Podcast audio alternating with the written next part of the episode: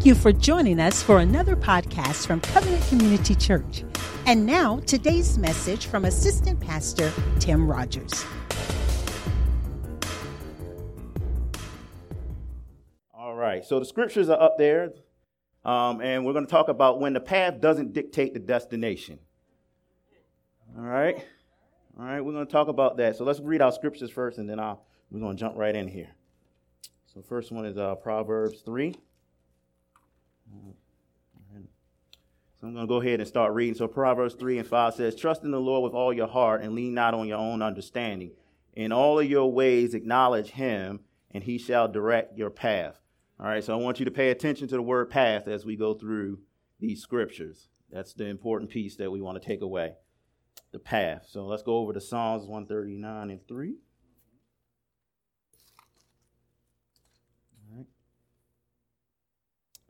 Um, and one, Psalms 139 and 3 says, You comprehend my path and my laying down. All right, so it's important to know that God knows where you are. All right, he, he has a complete understanding of where you are and more importantly, on what you're going through. Okay? And then over back over to Proverbs for this last one.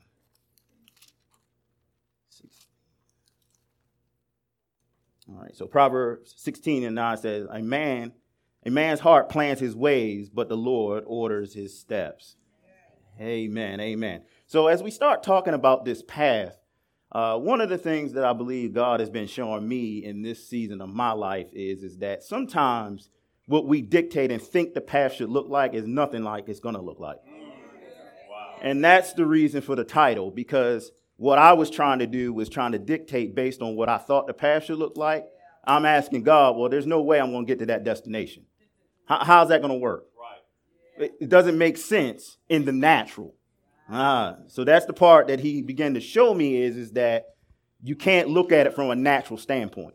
All right. So a path in the natural, by definition, is a route to get to a destination. Real simple, right? But at some point, that path you're going to be going in a certain direction.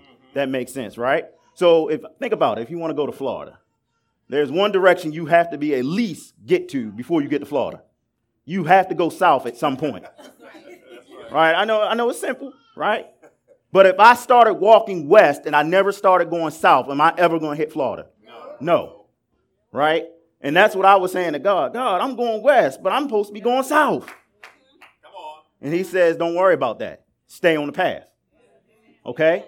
So we have to understand that the path is an important piece because it establishes a framework by which we can reach a pointed destination. It's important. It actually gives us direction when we're on the path. If you're lost in the woods, one of the first things they tell you is try to find a path or a trail. Right. Why? Because that path or trail is going to lead to civilization. If you're just roaming around in the woods and you're just trying to fake it, you're going to be in trouble. And I hope you don't run into any wild animals while you're out there, right? Because then you're going to be in real trouble, right? So it's important because that path is designated for a reason. It gets you to a certain point. But God's paths are supernatural. So sometimes it may look like we're on the wrong path, but we're actually on the right path. All right? All right? So when you have those questions, I know I had them. Like, God, this path don't add up, man. This doesn't look right to me. And what grew out of that was frustration. So now, not only am I going through the things that I'm going through, now I'm frustrated about them too. Yeah. And I'm double compounding the things that are on my life. As Kelly talked about the things that are inflammation, I had to sit there and do a self assessment because I have a lot of that stuff.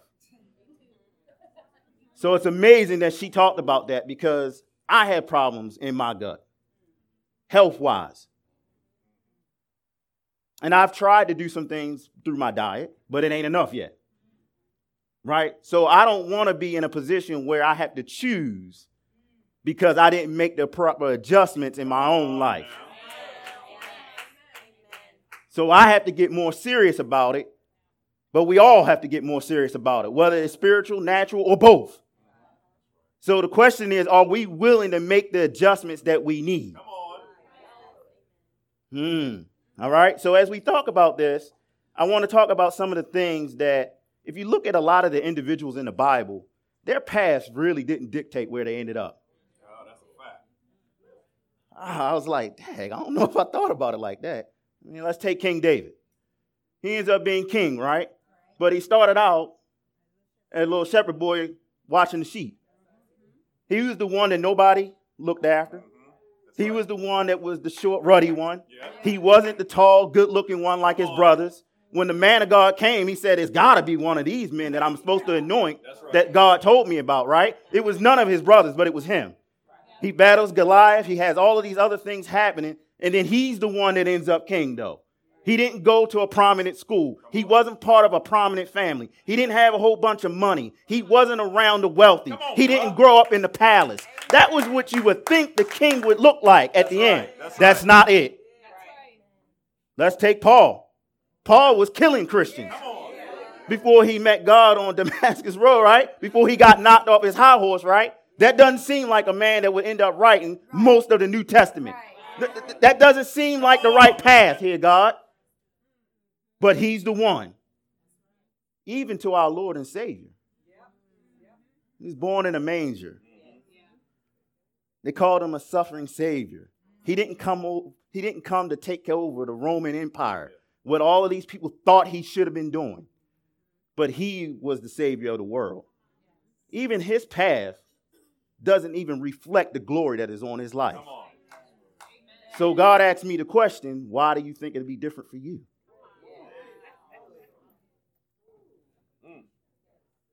Now, that doesn't mean we won't go through anything. That doesn't mean that we're going to necessarily be happy about the things that happen. No. But what I had to get out of my mind was is that this path has to look a certain way. That's what God was trying to break off of me. Because he said, son, it's not going to look like you think. It hasn't for most of the people. That's right. So you're not any different than anybody else. The question is, as we talked about, are we going to still continue to go forward? Through our worship, we were talking about going forward and following the Lord. Are we willing to follow Him on that path that looks rocky? Are we willing to follow the path that has the pit in it? That's the question. Amen. So when I thought about this, um, one figure in the Bible came to my mind, and that was Joseph. What uh, he went through a whole lot before he became second in command to Egypt, right? Um, we, we usually classify them as the four P's the pit, Potiphar's house, prison, and the palace, right? The palace being the end spot. But we've heard a lot about him, but I do want to go through his life in those four particular places in a little bit of a different manner. I want to look at him from the standpoint of what it would look like and what it feels like to be in those spots. Because from my personal standpoint over the last year or so, I felt like I was in each one of those.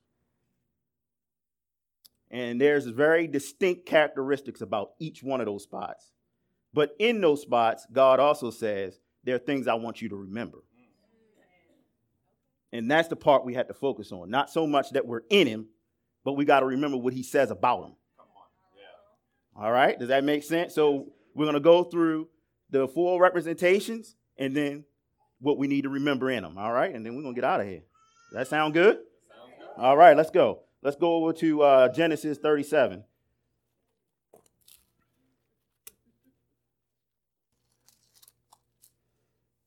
Genesis 37, 23 through 24. I am not going to read um, all of what takes place in these events, but I will read a portion of them just so that we get uh, a clear understanding of how he ended up in those particular predicaments. And then from there, we'll, I'll expound on kind of what happens and, and some things that lead into that as well. All right? So uh, Genesis 37 and 23. So it came to pass when Joseph had come to his brothers that they stripped Joseph of his turn, uh, tunic, the tunic of many colors that he had, that, w- that was his. Then he took him and cast him into the pit. Now, what's interesting is, is this next sentence. And the pit was empty, there was no water in it. There was no water in it. Okay, so let's go through this first one. Uh oh. Uh oh. What happened? I broke it. There was no water. oh, okay. There we go. All right. All right. Pit. I did this time. I normally don't, but I did this time. All right. So represents the pit. represents a, uh, a position where you can see your way out, but you can't get out. But what we should remember is don't discriminate on how God wants to deliver you.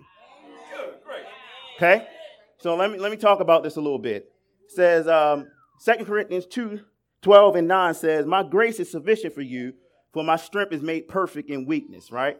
So this scripture is talking about Paul when he had um, some elements in his flesh. And the scriptures tell us that he began to ask the Lord to remove it. He asked him three times to do it, right? And then afterwards, God said, No, but my grace is sufficient for you, right? So basically, what God is saying is, is that I'm not going to actually remove it.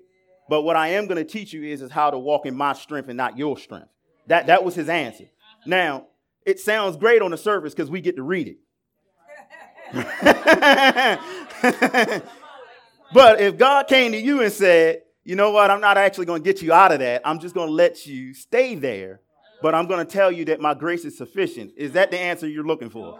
Uh, probably not, right? So I don't think it would be any different for Paul either.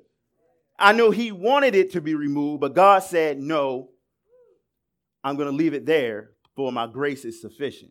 So now let's go over to Joseph in this pit. So, what the pit represented to me was a place of no resources. So this is a plot, a place where you know some things that you may be able to make a situation better, but you don't have the resources to do it. Because you're in a pit, you're relying on somebody else to come get you. You can't climb out. You need a ladder, chain, rope, something, right? You're not just to jump out of a pit. So, but you can see everything that's on the outside and you know that's where you should be going, but you can't get to it. That's a very frustrating place to be in. But it's a place that probably many of us has been in. But God wants us to remember that when he sends the deliverance, not to turn our nose up on how he delivers us. Now, the reason why that's important is, because how did Joseph get out of that pit? Ah, right? So if we read the scriptures, he tells us, well, first of all, I got, I got to put this in here, though, because this is pretty bold. So after his brothers throw him in the pit, if you read it, it says they were having a meal. On the outside. Yep. Now, now, this is a trip. You done thrown your brother in the pit, and then you're gonna eat right in front of him.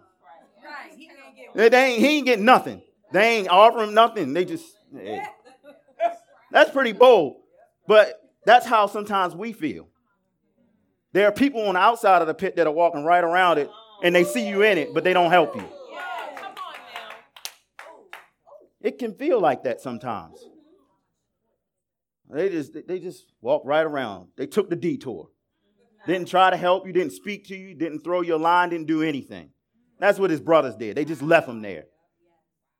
Now, what was interesting is, is that when they helped him was it was because they sold him. Yeah. Right? They sold him into slavery, right? So again, just like we talked about with Paul, Joseph, I'm sure, was like, Lord, I know you're gonna get me out of here, but I, no, that's not the deliverance I was looking for. You're gonna sell, I'm gonna be sold to into slavery. That's how you decide to deliver me, Lord. But that is actually how he got out. So, but it was part of the path. So now going back to that path, we have to understand is, is that that wouldn't have been what he would have thought after he had all those marvelous dreams about what he saw and what God showed him. That he would be sold. Lord, I know you can find a better way to deliver me than selling me into slavery. So it's important for us to see the same thing. Sometimes our deliverance ain't going to come the way we think. And if we're unfortunate enough to discriminate against how God wants to deliver us, we might miss the path. Because when we talk about those plans, when we have the A to Z and the 1 to 100 and the the double A's and the triple B's. What those are are our plans on how we want to be delivered, not necessarily on how God wants to deliver us. Yeah. Yeah. Amen. Does that make sense? It's so God wants us to see. I'll do it the way I need to do it. Yeah. Oh, that's good. And sometimes that's not going to be comfortable. In this situation, it actually got worse. Uh-huh. Amen. All right. All right. The next one Potiphar's house. Let's go over to uh, Genesis 39, 5 through 7. And it reads So it was from the time that he had made him overseer. All right, so let me catch it up real quick. So at this point, Joseph has been sold, but now he's been sold again, basically. Right now he's in Potiphar's house. He's been there. The Lord talks about, the scriptures talk about that the Lord is with him and he has prospered him. So this is where we're catching up to. So this is where he's already in the house. And it says at this time he was made an overseer of his house and all that he had, that the Lord blessed the uh, Egyptian's house for Joseph's sake. Isn't it amazing that God can bless somebody else for your sake? Yeah, yeah, yeah. Sometimes we don't look at that as a blessing, but it really is. Wouldn't it be awesome to say, God says, Yeah, I blessed them because you were there? But sometimes we complain to God where we are, though. Okay. And the blessing of the Lord was all that he had in his house and the field. So not only was Joseph over his house, he was over his field. Right? Thus he left all that he had to Joseph's hand and did not know uh, what he had except for the bread which he ate.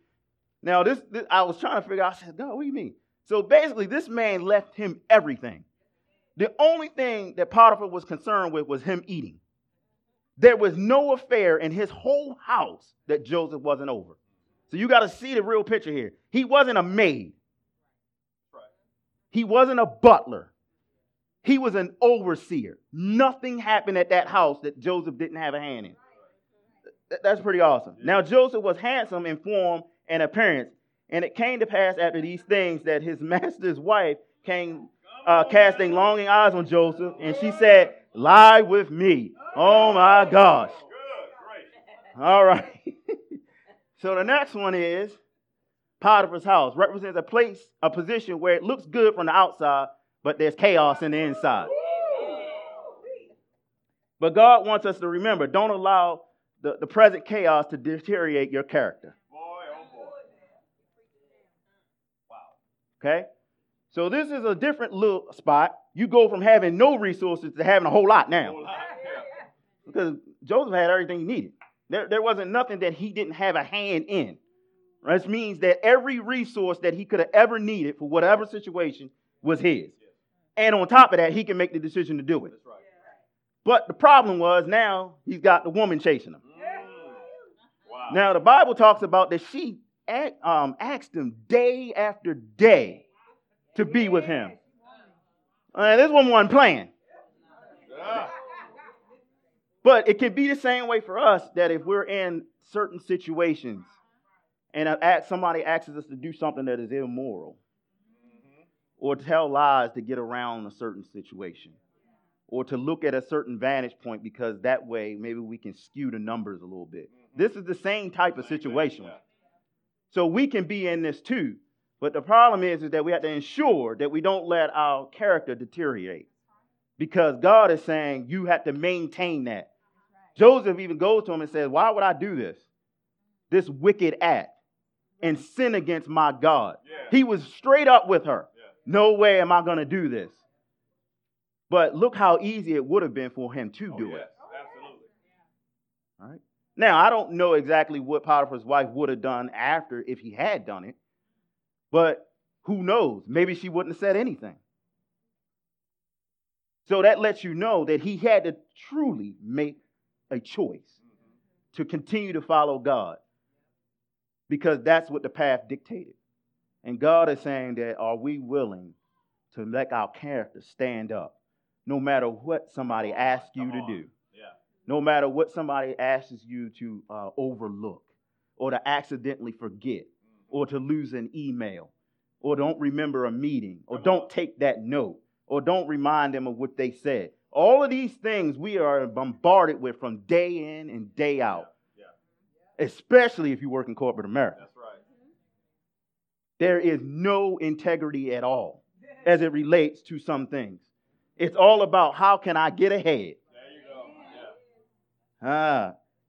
Look at this scripture here. In Proverbs 2 and 7 says, the righteous man, the righteous man walks in his integrity. His children are blessed after him.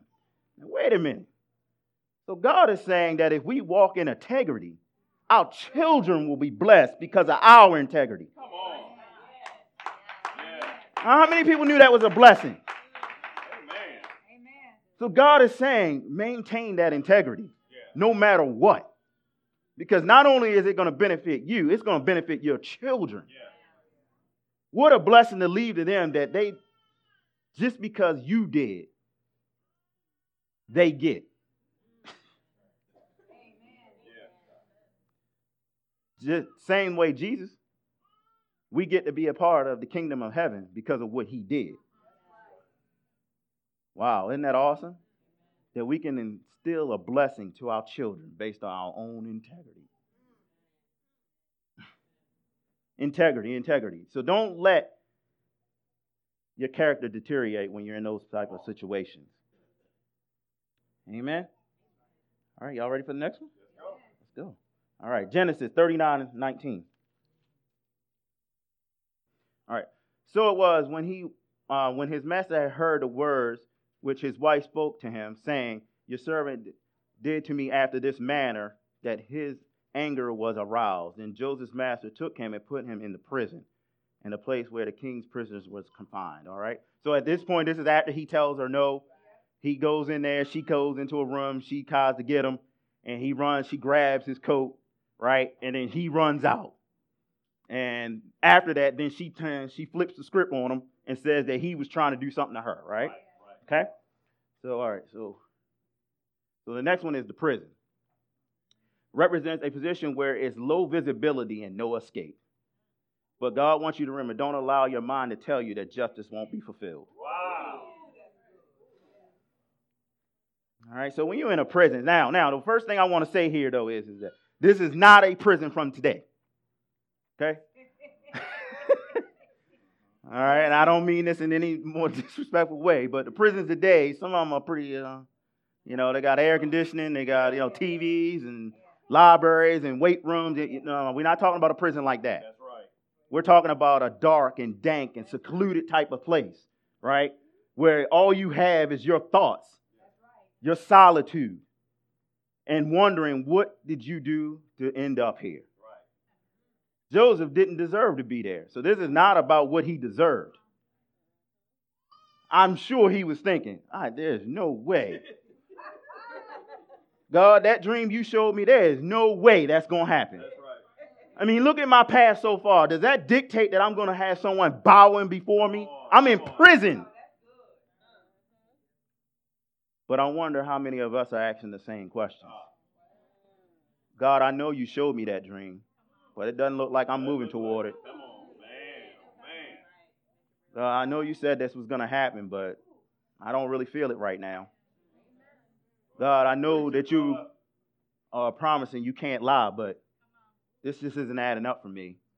This is a whole lot harder than I thought it would ever be. You're in a prison. And in this case, you can't get out now. There's no way you're getting out unless you're pardoned. That's what happened to Joseph. He got pardoned, right? Go Isaiah 30 and 18. Uh, the B clause says, For the Lord is a God of justice.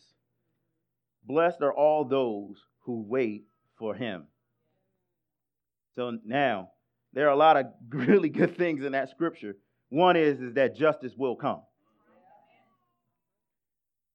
But the other thing is, is that you're blessed, but you do have to wait on Him. And waiting sometimes can be very boy, oh difficult, oh boy, oh boy. especially when you're going through something that ain't feeling real good to your flesh.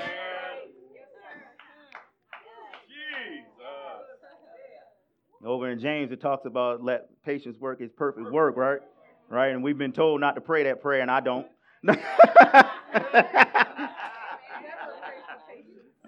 However, God is still saying we do need some at some time, right? Now we know what happens. Joseph was in there, um, and then the butler and the baker was in there with him, right? I always get them backwards, right? So they ended up having the dreams on the same day, right? Joseph talks to him and says, you know, who interprets dreams but God? I'm paraphrasing, okay? But he says, I can help you with that, all right? So he tells them the two interpretations. One is going to get out, the butler. The other one is not going to fare so well, he's going to lose his life. That's the baker, right? But there was one thing that he asked the butler to do for him. And he said, When you are restored, please remember me Come before man. your king. Now, the Bible is very specific at this point. He said he had to wait two years. Two years. Two years in a prison that he didn't deserve. In a prison where nobody cared for him. In a prison where he couldn't see his way out. In a prison that all he had to think about all the time was, how am I here? Why am I here? Why am I here? But the great thing was is that God was with him. Come on. But he didn't deserve it. I'm sure he was in there thinking, I'm not going to get any justice here. How is justice going to come from me? I can't even fend for myself because of where I'm at. He doesn't even have a seat before the king. How's he going to get there?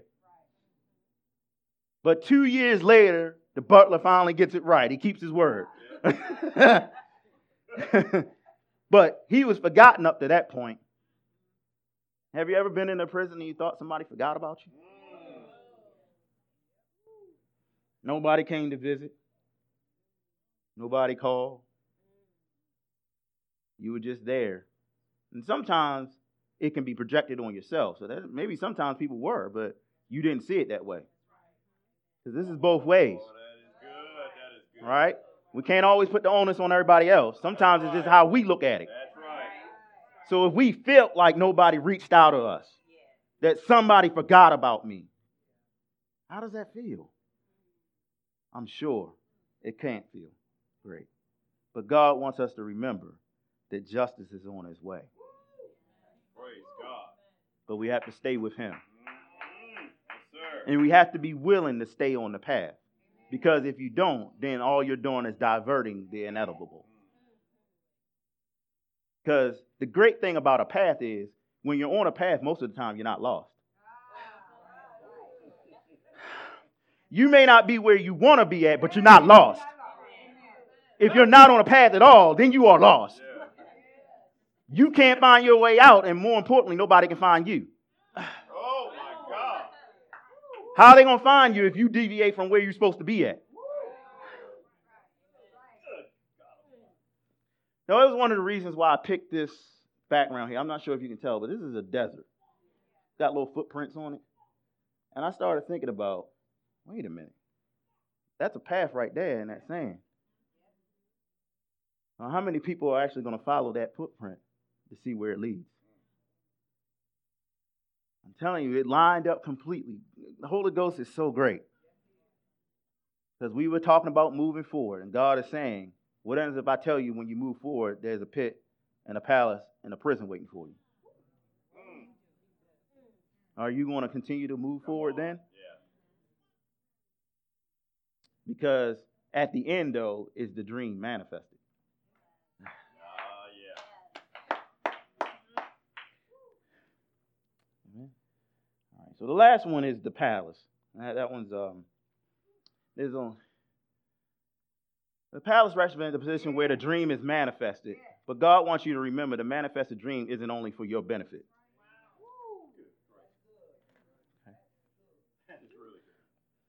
So here is where everything that you've gone through comes to fruition.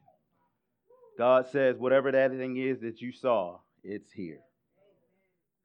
And it can be a wonderful and gratifying experience, and I hope that it is for all of us. But God wants us to remember that that dream is just not for you. And that in that dream, we have to make sure that selfishness doesn't rise up, that it's all about me and what I did. And the reason I know that is, is that I had to really think about, well, God, going back to the dream that Joseph had and where he ended up, what was really the purpose of that? So when he gets to this palace, right, what ends up happening? Pharaoh ends up having a dream, right? Joseph interprets it. He tells him there's going to be seven years of good years and then seven years of famine, right? And he puts Joseph over everything that the kingdom has. But during that seven years of famine, guess what? His family was over there somewhere. Yeah. And his brothers were sent to go inquire in Egypt because they were the only ones that had the resources that they needed. And that's where he gets reunited with his family. So the dream really wasn't about anybody bowing to him, even though that's what he saw. And it did happen just like God said it would. But the dream manifested was about saving a nation. Come on. Yeah. Yeah. God is saying your dream is about saving a nation. Come on. Hallelujah. It's about somebody else that's going to need it. That you're going to be in the right place at the right time with the right resources. That it's about that. That's more important than even what you're going to get. That's right. Because if that dream isn't manifested, then somebody else doesn't get what they need. So we have to make sure that we keep our eyes on the biggest part of it. And God is saying, I'm too big for this just to be about you. Oh. But that should bless our souls because he saved a whole nation. They brought, he brought his whole family and everybody else that was there through one man. They were able to live through that famine, whereas they would have died before, but now they won't. Because God set up a man that he was in the position that he needed to be. But he had to follow a very difficult path to get there. Are we willing to follow a difficult path to save a nation? Are we willing to do that? Are we willing to remember these things that God is saying in these things? Because we're going to go through some of them. Maybe not all of them. But I know for me, I have felt like I've been in each one of those spots. Amen. And to be honest, I, I wasn't real happy about it. There was a lot of confusion, a lot of uh, what I perceived to be hurt because I didn't understand. I'm like, God, th- this ain't it, man. Like, what's going on? And this is when this message really hit home for me. I hope that you were blessed by it because it it was more than just a message for me. I had to look at my own life because this is where I'm at. There are so many things that I thought were going to happen over the last several years, and it seemed like everything that possibly could go wrong did. From losing jobs to being hurt in my body like I haven't been in, in a while, to family passing away, to people it, it, it just kept coming. And I'm like, God, are you are you serious right now? It didn't make any sense to me. But I will tell you that God is awesome. Because he didn't leave me there. And because I asked and I seeked his face for it, he showed me this. So I know now that there's a nation somewhere. And in every place, there's going to be somebody that you're going to help. Talk about it. There's going to be somebody that you can encourage. There's somebody that you can give a word. There's somebody that you can lend a helping hand to. There's somebody that's just going to need you in every one of those spots. So we have to focus on what God wants us to remember because we can't, we got to stop the sulking sometimes. And I, I will tell you, for me, get the cry out, but keep moving.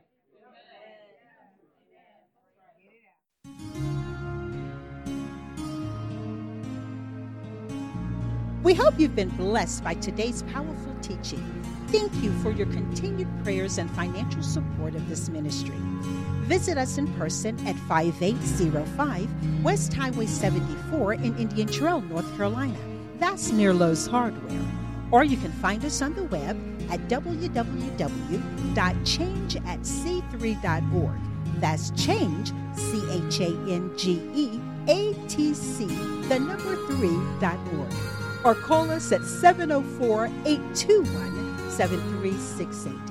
Covenant Community Church, where the truth is revealed.